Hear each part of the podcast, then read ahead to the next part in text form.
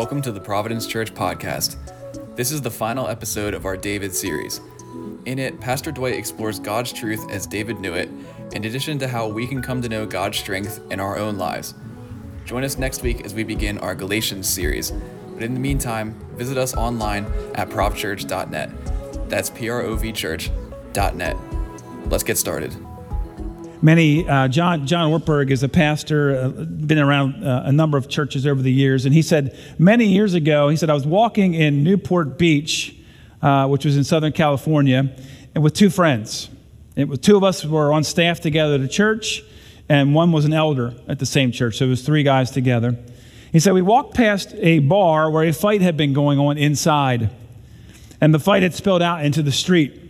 Just like in the old westerns when they used to come tumbling out of the saloons and they were wrestling and fighting and fists were flying, that's what happened. And several guys, he said, were beating up on another guy, and this guy was bleeding from the forehead. And we knew we had to do something, so we went over to break up the fight. And he said, I don't think we were very intimidating. All we did was walk over and say, Hey, you guys, cut that out. And uh, it didn't do much good. And then all of a sudden, he said, these guys looked at us with fear in their eyes. And the guys who had been beating up on the one guy stopped and started to slink away. He said, I didn't know why until we turned and looked behind us, and out of the bar had come the biggest man I have ever seen. He was something like six feet seven inches, about 300 pounds, maybe 2% body fat. Huge, huge man. In fact, Ortberg says we called him Bubba not to his face. That was like our name afterwards, Bubba. Bubba didn't say a word. He just stood there and he flexed. And you could tell he was hoping that these guys would try and give a, give a, give a go at him. He wanted them to. And all of a sudden, he said, my attitude was transformed. And I said to those guys that were fighting, You better not let us catch you coming down here again. He said, I was a different person because I had great big Bubba behind me. I was ready to confront with resolve and firmness. I was released from anxiety and fear. I was filled with boldness and confidence. I was ready to help somebody that needed helping. I was ready to serve when serving was required. Why? Because I had great big Bubba. I was convinced that I was not alone. I was safe. If I were convinced that Bubba were with me 24 hours a day, I would have a fundamentally different approach to my life. If I knew Bubba was behind me all day long, you wouldn't want to mess with me, but he's not. I can't count on Bubba. Again and again, the writers of Scripture pose this question for us How big is your God? And again and again, we are reminded that the one who is greater than Bubba has come. And you don't have to wonder whether or not he'll show up. He's always there. You don't have to be afraid. You don't have to live your life in hiding. You have a great, big God. And it is a foundational question. You know, I've been thinking about that question a lot this week as we come to the end of this series on David. David knew a great, big God. There's a lot of stuff with David we've talked about for the last eight weeks, and you know, great things about David, heroic things about David, courageous things, and then some not so heroic things. Some painful failures, some sin and shame. And he had all of it. But one thing that he testifies to, as we're going to read this morning, is I know my God is a awesome, large, vast, powerful God. Hmm. And all of us, we face a lot of things in our lives, and sometimes the things that we face seem really large. So adversity comes your way, and sometimes it is heavy, and trouble comes, and trials that you walk through. And there's the unknown. What's going to happen next week, next month? Don't know. There's some unknown things that we all face. And failure, having to come back from. And so, what we need to know, as much as anything else, is that our God is big enough, that He's able, no matter what we face. And so, David could testify to that very truth. The shepherd boy who, who slayed the giant could say that. The warrior who saw God's strength on the battlefield, David won a lot of battles, and he could say that. The king who ruled over all of Israel, in fact, as Samuel said in 2 Samuel 8, doing what was just and right for all of his people. That's what the, the, the writer ascribes to David. You know, that king could say the greatness of God. And the man who fell and was guilty of adultery and murder, he came to experience the greatness and largeness of God's mercy and God's forgiveness in his life. God was big enough. And as most of you know, David was also a poet, a writer who authored about half of the Psalms. There's 150 Psalms in the Psalter. About 73 of those are attributed to David. So he wrote a lot of Psalms that we read and take courage from. And those Psalms help us see a portrait of the living God and of his greatness his vastness, his mercy, his power, his faithfulness. And so we've been working through 1st and 2nd Samuel during this series. This morning we're coming to chapter 22, which is actually a song, a psalm, if you will. In fact, if you go to Psalm 18, you'll read pretty much the same thing, almost verbatim. There's a few minor adjustments in there, but almost the same thing. Psalm 18, we're at 2 Samuel 22. So if you have your Bible this morning, I invite you to turn to that second book in Samuel's uh, by, as, he, as he writes, and chapter 22, verse 1. In fact, it says this David sang to the Lord the words of this song when the Lord delivered him from the hand of all of his enemies and from the hand of Saul. And David said, David sang, The Lord is my rock, my fortress, and my deliverer. My God is my rock, in whom I take refuge, my shield, and the horn of my salvation. He is my stronghold, my refuge, and my Savior. From violent men you save me. I call to the Lord, who is worthy of praise, and I am saved from my enemies. The waves of death swirled about me. The torrents of destruction overwhelmed me. It's like a tidal wave coming in. The cords of the grave coiled around me. The snares of death confronted me. In my distress, I called to the Lord. I called out to my God. From his temple, he heard my voice, and my cry came to his ears. The earth trembled and quaked. The foundations of the heavens shook. They trembled because he was angry. Smoke rose from his nostrils, consuming fire from his mouth. Burning coals blazed out of it. He parted the heavens and came down. Dark clouds were under his feet. He mounted the cherubim and flew. He soared on the wings of the wind. He made darkness his canopy around him, the dark rain clouds of the sky. Out of the brightness of his presence, bolts of lightning blazed forth. The Lord thundered from heaven. The voice of the Most High resounded. He shot arrows and scattered the enemies bolts of lightning and, and routed them. The valleys of the sea were exposed, and the foundations of the earth were laid bare. At the rebuke of the Lord, at the blast of the breath from his nostrils, he reached down from on high and took hold of me. He drew me out of deep waters. He rescued me from my powerful enemy, from my foes who were too strong for me. They confronted me in the day of my disaster, but the Lord was my support. He brought me out, verse 20, he brought me out into a spacious place, a broad place, and he rescued me because he delighted in me. This chapter, if you will, and, and is, and we'll read a little bit more later, but this, this chapter is David's hymn of praise. Uh, many of you have grown up singing that classic hymn, How Great Thou Art. This is David's How Great Thou Art. Then sings my soul, my Savior God to thee. Right? This, this is the, the essence of what David is proclaiming in the, the greatness of God in his life. And David is personally testifying to the power and the presence of God in his life.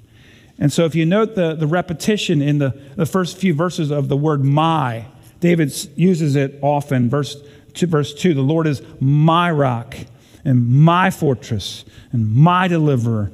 He is my rock in whom I take refuge, my shield, the horn of my salvation. He is my stronghold, my refuge, my Savior. From violent men, you save me. And so David is very personally testifying. He's, he's declaring truth about God, but he's also declaring this is, this is who God is to me. This is who God is, and this is what I have experienced of him in my life. So, twofold. We learn about who God is at his core and in his essence, but we also, hey, this is how David got to see God and experience God. On so many occasions in his life, David had witnessed and experienced the, the largeness, the bigness of God. And the images just pour out from his heart and his mouth. So, a rock, a fortress, a deliverer, a shield, a horn of salvation, a stronghold, a refuge, my Savior, he says, he declares. I don't know if you remember, you probably don't, because I remember this quote oh, back when, maybe not this past winter, but last winter, we did the Character of God, the Nature and Character of God series together. A.W. Tozer said this, and I come back to it this morning.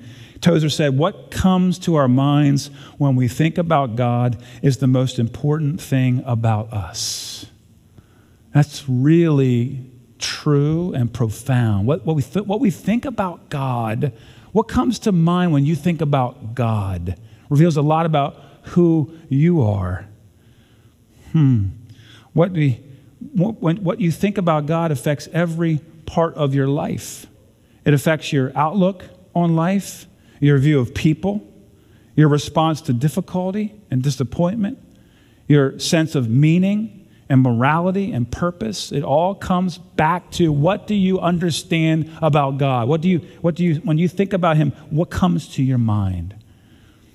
And so we want to start this morning by zeroing in on this truth that God is our, our rock. In fact, if you look at the end of the chapter, uh, verse 47, look where he, how he sums up this chapter.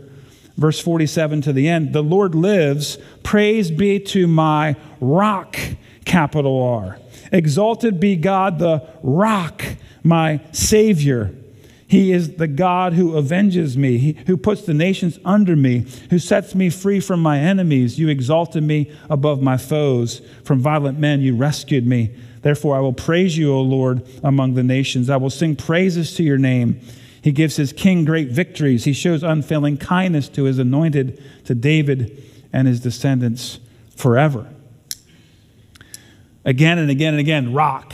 So, the first point this morning that we're looking at together is that number one, God is our refuge in times of trouble. David knew that. And when you think about rocks, we're not talking about field stones. I used to pick up some field stones. My uncle had a farm, my grandfather had a farm. And so when the spring came before planting, we would get the flat wagon out and we would go out and pick stones, uh, rocks. Now, when I was seven, eight years old, I got to drive the tractor. So I didn't lift up a whole lot of big, heavy rocks, but there was some, some you know, when I was a little guy, I could, you know, but grandpa, big rock. Now, but we're not talking about field stones. David's talking about rocks. And I found a couple pictures this week. This is, this is a rock. David would have, would have thought about when he's, see that opening? There's actually people. You can't see them, but there's people inside that opening. And so you could hide inside of that opening. And when, you know, you remember the stories about David running from Saul in the wilderness and hiding out in caves, the caves of Adullam. This is the, the imagery that comes from, they would be going through the wilderness trying to you know, flee for their lives, and they'd find a rock that was their refuge. There's another picture here. Uh, the next one, look at that rock. That's actually in the, uh, if I'm not mistaken, in the uh, place called uh, Canyon de Chelly. And so, those of you who have ever been to New Mexico, we have a mission out there to the Navajo Indians that when I was in high school and in college, uh, the, the, church at Highview took a couple mission trips to Canyon de Chelly. We went to Arizona or New Mexico and then went out to see the Canyon de Chelly. Th- that's some serious rocks. In fact, I have a picture in my office. I don't have a couple pictures. One of my dad, who's sitting there in Canyon de Chelly looking around, worshiping as he sees the rocks all around him. And so when you think about this is what David is thinking about when he thinks about the rock, God is my rock, massive, huge, rocks in which you could hide, rocks in which you could find protection. Uh, Brian Wilkerson wrote this. He said, Think about putting yourself in the sandals of an ancient nomadic people and making your way through a, a barren wasteland or a desert. Rocks would be a welcome sight. Rocks, if they were big enough, would often provide shade from the sun and maybe shelter for the night if there was a cave or a ledge. If there was, a veget- if there was vegetation in those rocks, it often signaled the presence of water or a spring or a pool. If you were being chased by an enemy, rocks offered a hiding place and protection from flying arrows. If the rock was set up high, it became a natural fortress, easily defensible, a vantage point from which you could follow the movements of your enemy and repel his attacks. And the interesting thing about this image of God as a rock is that it assumes we're going to be in trouble sometimes. Right? That you only need a fortress if you're under attack. And you only need a hiding place if someone's chasing you. So when we say that God is our rock, we're not saying that bad things won't happen to us. We're saying that bad things won't conquer us, right? We're going to experience bad things, but they won't overcome us in the ultimate sense because even heaven is the ultimate shelter, the ultimate destination, the ultimate place of safety and blessing. And so ultimately, God wins. No matter what, God wins. That's the story. Hmm. So the question this morning is Do you have a rock in which you can take refuge? When the storms of life threaten and the winds blow and the lightning flashes and the rains pound down, where do you go? To whom do you go? What are you relying on in those moments? Who are you relying on in those moments? And anything other than the living God, the rock, mm, good luck. Good luck. Hmm. Second truth here this morning God gives us victory when we battle. Number two. And so you hear the phrases that jump out again and again. David is giving testimony You saved me. You delivered me. You rescued me. Again and again and again, these phrases just keep coming and coming through repetition. In fact, he, he uses the, the image there, I think it's in verse 3, that he is um, the image of the horn of my salvation. And the horn of salvation symbolizes strength, it represents authority and power. It is the saving power of the king David says, You are the horn of my salvation. You have the authority to save and to deliver, and you have. In fact, it's interesting to me as I was studying this week, you go all the way then into the New Testament to Luke chapter 1, verse 69, and there the prophet, or there the, the guy Zechariah, John the Baptist's father, is prophesying, and he's talking about what is to come, this one who will be born. And he says in verse 69, God, he has raised up a horn of salvation for us in the house of his servant David and he's referring to the birth of the Christ child. The Messiah is coming. The horn of salvation is coming. The one with authority to save is coming. The one with power to save is coming. The saving work of the king, it's coming.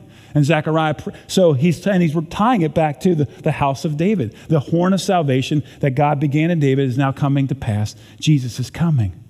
And I love that, how God ties the old, the new together.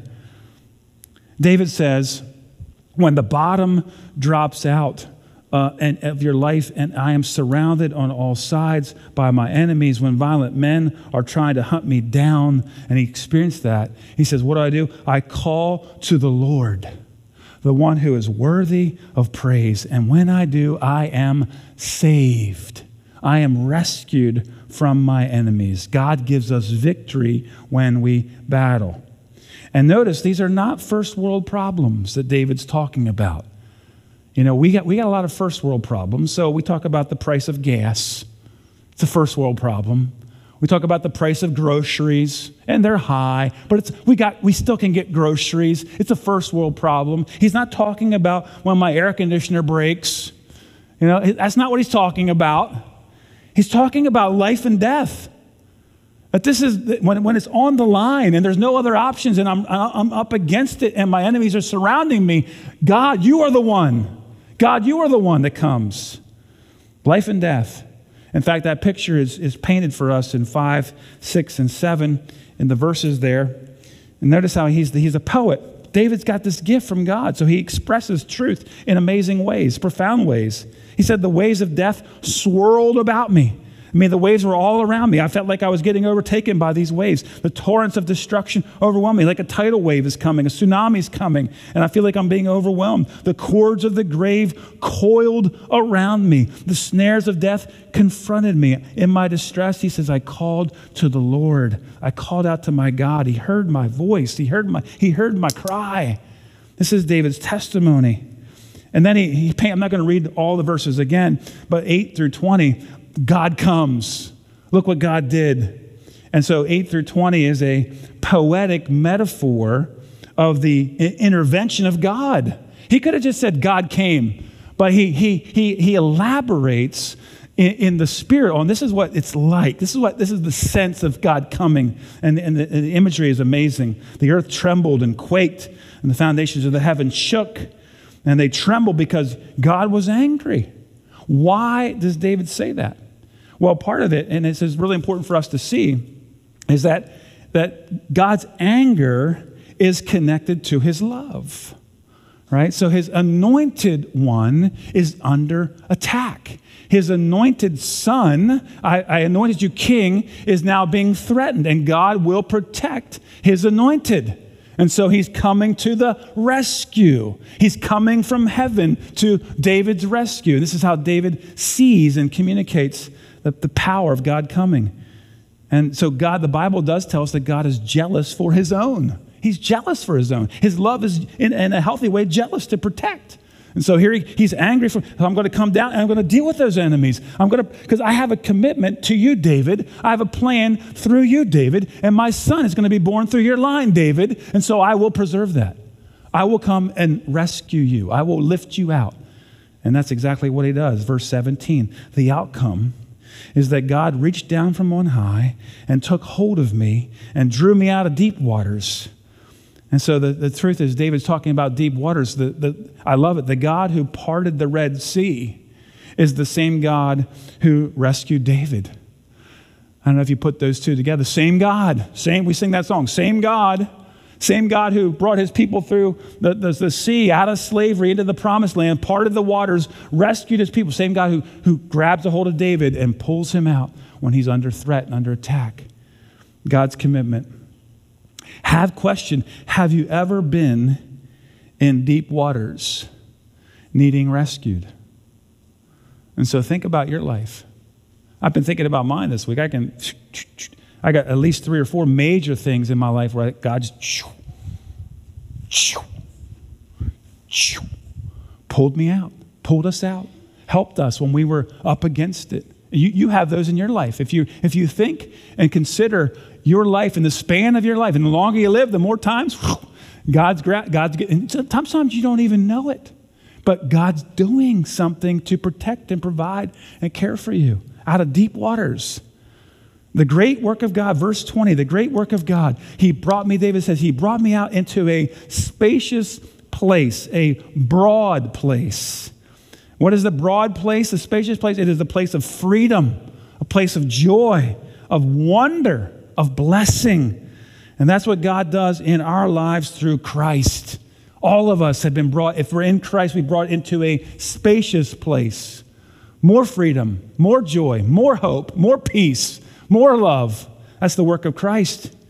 I love it. Chuck and I talk often about this. Chuck we've commented together. He's talked about this truth. It's true. There, Jesus talks about the broad road and the narrow road. And here's the thing the broad road actually gets narrower as you travel it.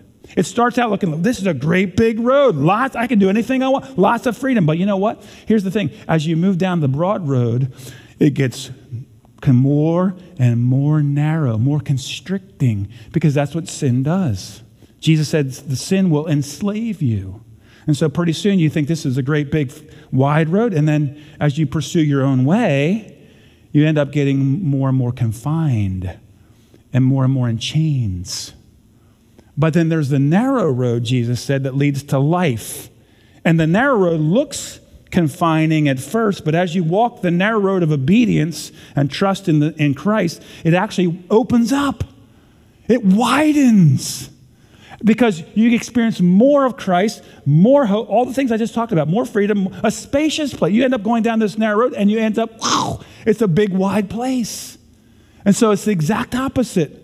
The world, broad road, broad road, it gets narrower, but the narrow road gets wider. So there's the, the kingdom of God. And I, I pray that lands on your heart. I know I've been thinking, Chuck and I think often about that, talk about that. That's what David said. David said, God has done this. He's put me in a spacious place, a wide place, a broad place. Love that truth. And don't miss this. He rescued me because he delighted in me. Why did he do it? Because he delighted in David. And here's the story this morning He delights in you. The message of Jesus and the atoning work of the cross is that God has set his eyes on you. He loves you. John 3:16. For God so loved you that he gave his only begotten son. That God so loved you that he gave his only begotten son. So he delights in you. And that, that's a, the, he, he wants to bring you into a broad place and a spacious place. And so praise God for what he has done. And then the third thing here this morning is that God makes us more. And what do I mean by that? Well, look at this is an interesting section, verse 21 down to 30. And here's what it says David says, The Lord has dealt with me according to my righteousness, according to the cleanness of my hands, he has rewarded me. For I have kept the ways of the Lord, I have not done evil by turning from my God. All his laws are before me. I have not turned away from his decrees. I have been blameless before him, and I have kept myself from sin. The Lord has rewarded me according to my righteousness, according to my cleanness in his sight. To the faithful, you show yourself faithful. To the blameless, you show yourself blameless. To the pure, you show yourself pure. But to the crooked, you show yourself shrewd. You save the humble, but your eyes are on the haughty to bring them low. You are my lamp, O Lord. The Lord turns my darkness into light. And with your help, I can advance against a troop, and with my God, I can scale a wall. So the question is how, can, how is David able to say what he says? I mean, you've been here, if you've been here the last couple weeks, what the? You kidding me? Bathsheba? Uriah? Hello? Like, really? This, this, these expressions here in these verses seem so self righteous. David's not claiming to be sinless, is he? It could sound like that.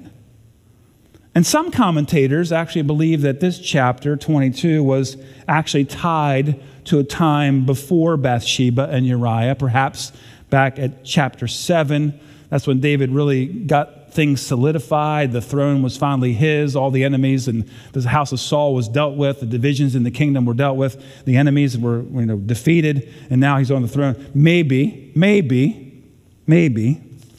But I, I actually, as I was studying that, because I spent a lot of time this week pondering these verses, going, man, this is hard to know. And, and I was, as I was praying and listening and understanding, I like, I like what Alistair Begg had to say. He said, even before Bathsheba, David was hardly sinless, and he was not perfect in all of his ways. In fact, there's that phrase, a man after God's own heart, right? David, the man after God's own heart. What's that mean? Well, it's more the place that David had in the heart of God than it is the place that God had in the heart of David. So I'll say that.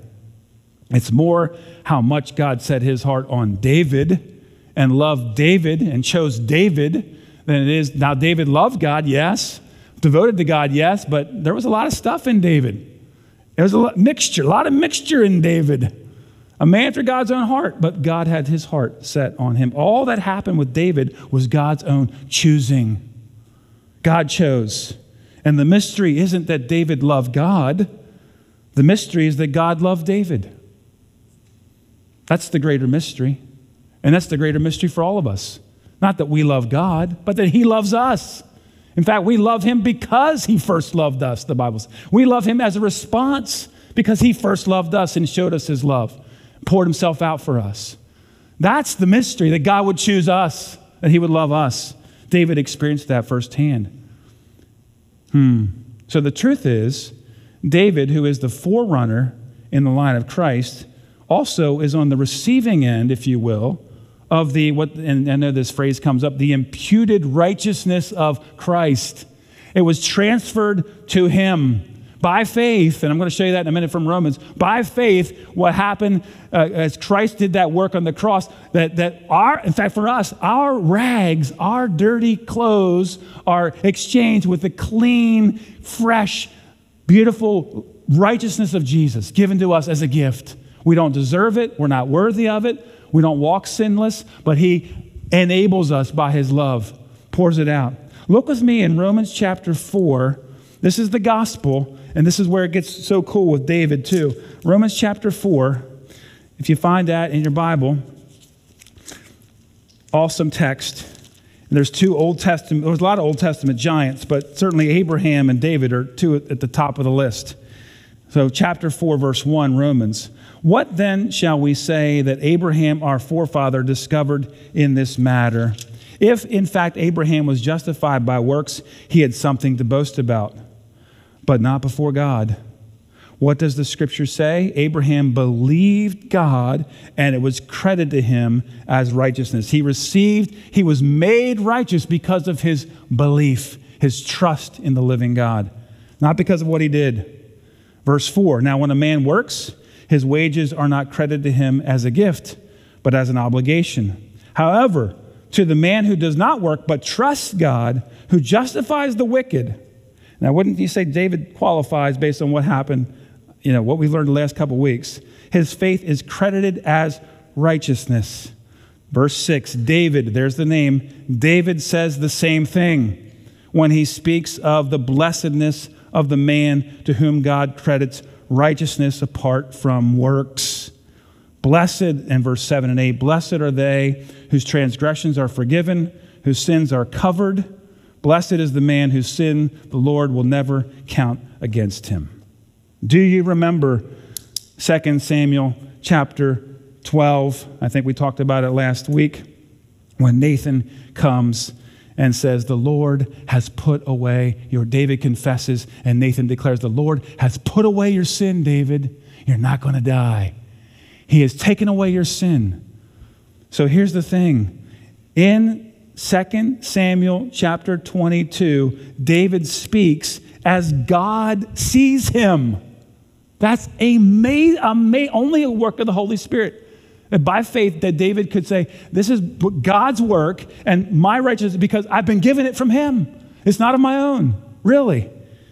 The scandalous, amazing grace, God's unfailing love shown to David and shown to us. That God dealt with David as a forgiven and cleansed man.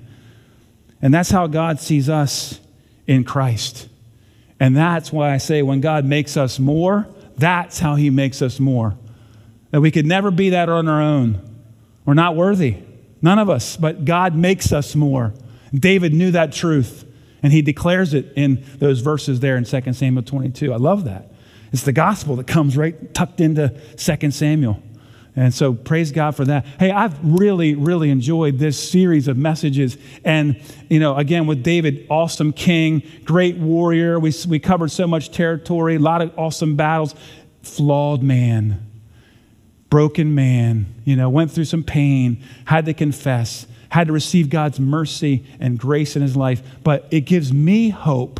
I've been looking at David through fresh eyes, and I'm looking at myself through fresh eyes, going, man, it, David, this great man of God, and he needed Jesus Christ righteousness. He needed the grace of God in his life. I need it. I need it. Thank you for listening to this latest sermon. For more ProvChurch, check out our YouTube at ProvChurch Lancaster, follow us on Facebook at ProvChurch Life, on Instagram at ProvChurch, or visit our website, provchurch.net. Thank you for listening, and be sure to make it a great day.